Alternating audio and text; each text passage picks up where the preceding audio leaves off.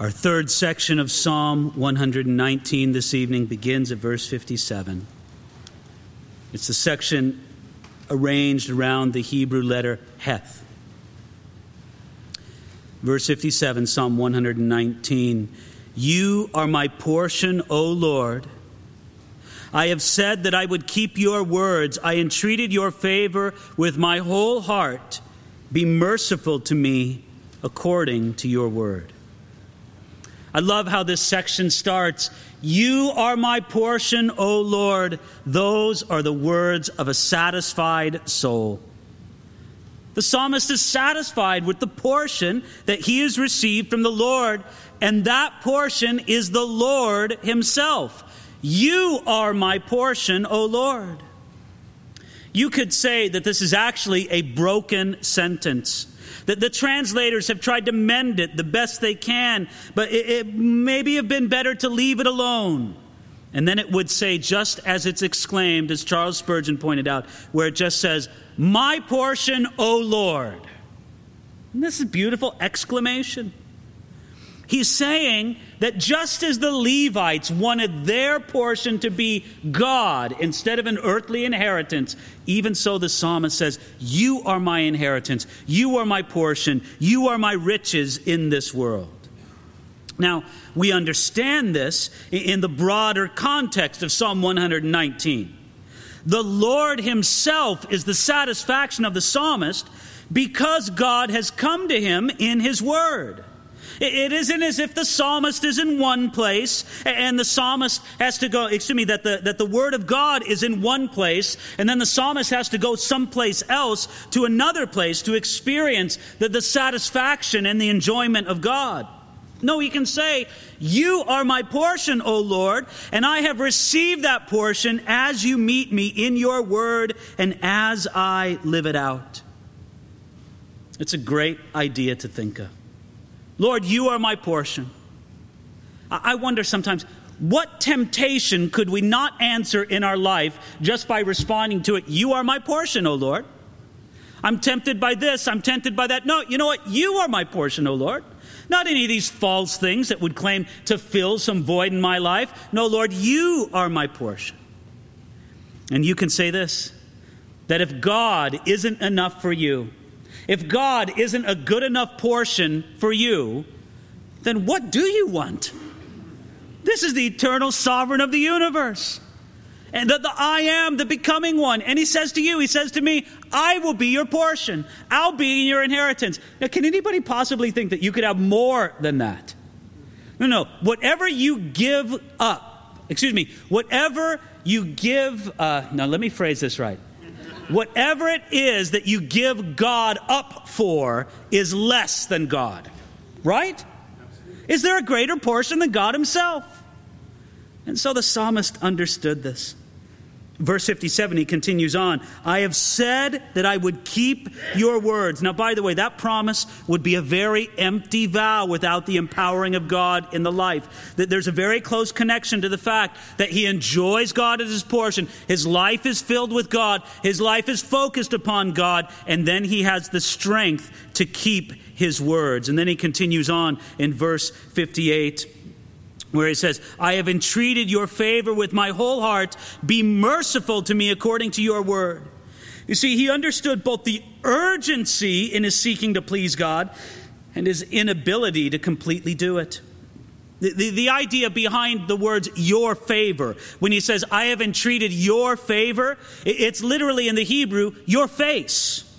To enjoy the face of God is to enjoy his favor. And here he's saying, God, I sought your face with my whole heart. Now be merciful to me according to your word. He sought God with a sense of urgency, reflected in these words, entreated and a whole heart. He understood how important it is to put some urgency in our seeking of God.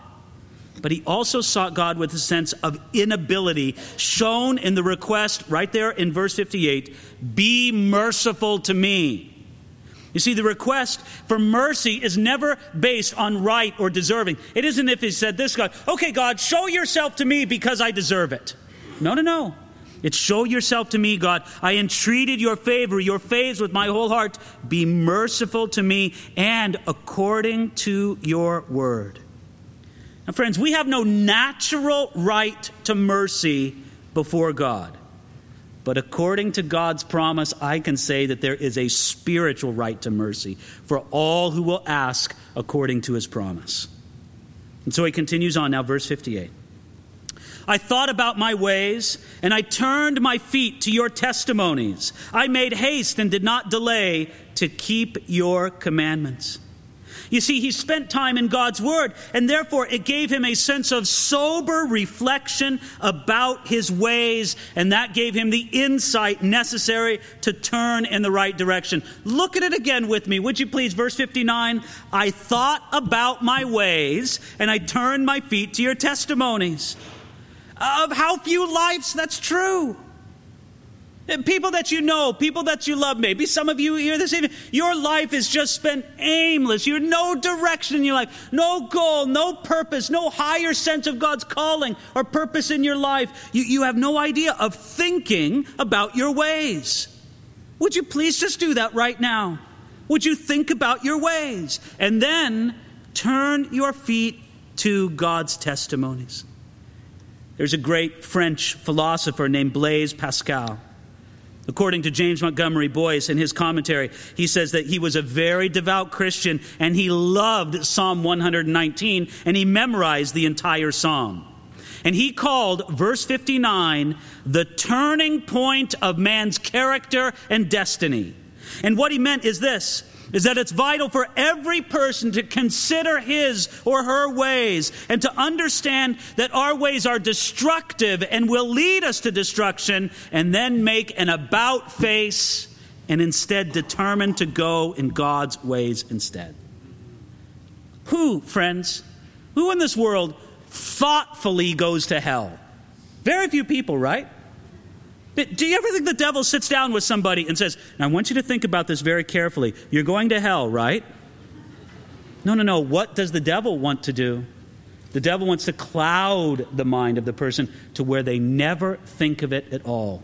They never do exactly what the psalmist did, where he says, I thought about my ways. If people would think about it, even for a moment, they seem instead to pass through this world into eternity with never a serious thought on their ways. And they forget God, and then they die. Instead, look at the psalmist, verse 60. I made haste and did not delay to keep your commandments. Once he was on the right path, right? His feet has been turned now. His feet were in the wrong direction, but now in verse 59, his feet got turned into the right direction. Now he says, I'm going to make speed in the course of obedience. Now, friends, it's a very dangerous thing to make haste on a wrong path, but it's a glorious thing to make haste on the right path. And we can say that making haste to God, hurrying towards God, that's a sign of revival. When God is moving in power, people make great haste to get right with Him. You don't have to implore people, you don't have to exhort them. It's like, let's get right with God, and whoo, everybody's up front. It's because they are making haste to be right with God.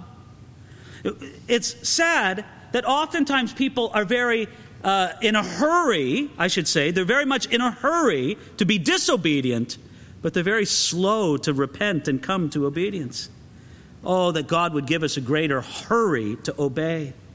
It's a very interesting phrase that he uses here, too, in verse 60, where he says, and did not delay to keep your commandments.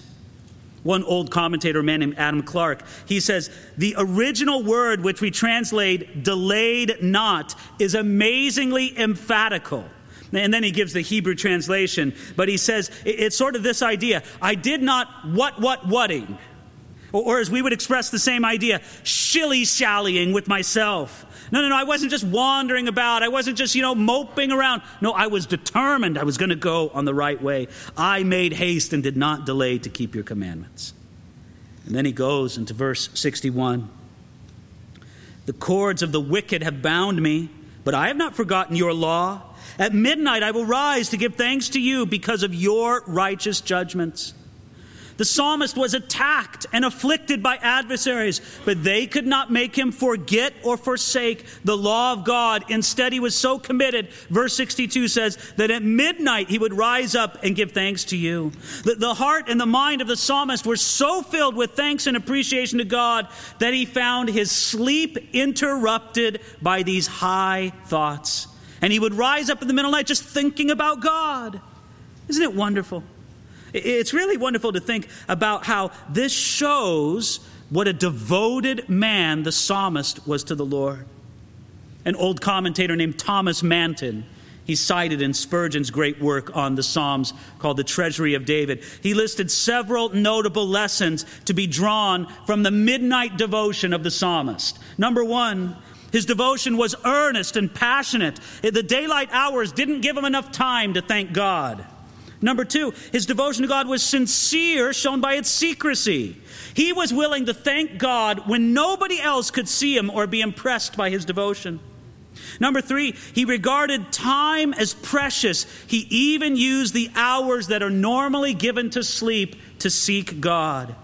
Fourthly, he regarded devotion to God as more important than natural refreshment because he was willing to sacrifice legitimate things like a good night's sleep for the pursuit of God.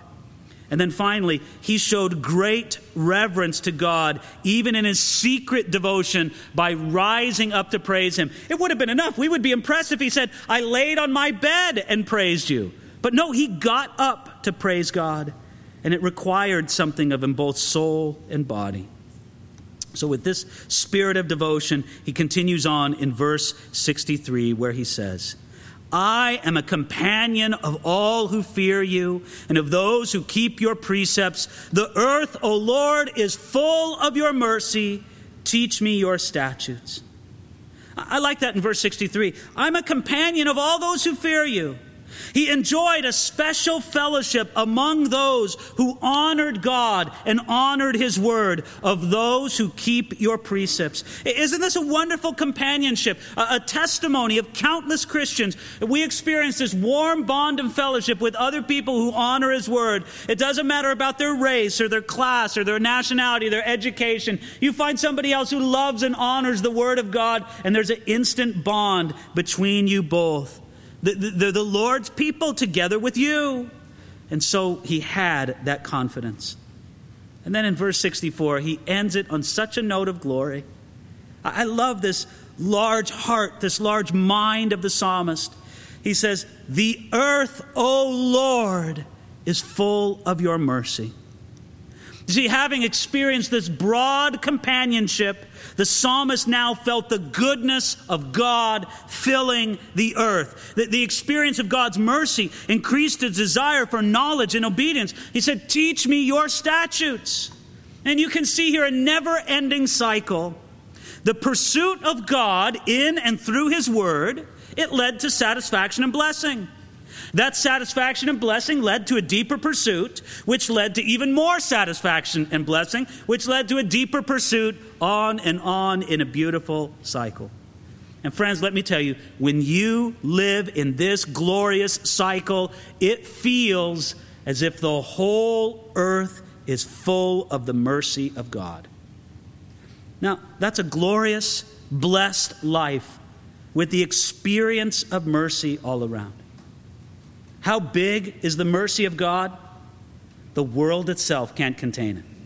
The whole world is full of it. Now, some of you may have thought in your mind that God is a God of small mercies, that you're really testing his patience, that he's greatly annoyed with you. Friends, you need to come back to a God who is full of a big mercy that fills the whole earth. And you need to say, God, I want to experience this. I want this to be mine. I want to wake up in the morning. I want to walk outside to a new day. And I want to say, Lord, the whole earth is full of your mercy. How far that is from the experience of many of us, right? Is that the happy cheerfulness with which you greet the day? Or is there a sense of misery and foreboding? I've got to go to work again today or whatever it is that you do. You see, what a difference it is, right? to have that heart full of the greatness of God's mercy that fills all the earth. I, I imagine that there's a few people here that feels about a million miles away from you right now. Well, you know what? Why don't you just ask God to make it closer? To make it close to you, and He'll answer that. And I'll tell you, one way that you can make it closer right now is to come on up and receive communion in just a moment. This is one little piece of the mercy of God by remembering what Jesus Christ did on the cross for you. And to take it within yourself. To say, Lord, I just don't want to be a passive observer at the cross. I want to take it within myself. That's what you have for me. No, God's given us a whole earth full of mercy, and He's given you a place to grab hold of a piece of it right now. Let's do that together. Father, this is our prayer. We see the greatness of your mercy, Lord. So fill us with this joy, with this wonder at seeing how great you are and how large your mercy is. Bless us now as we continue to worship you and as we come to your open table of communion. In Jesus' name, amen.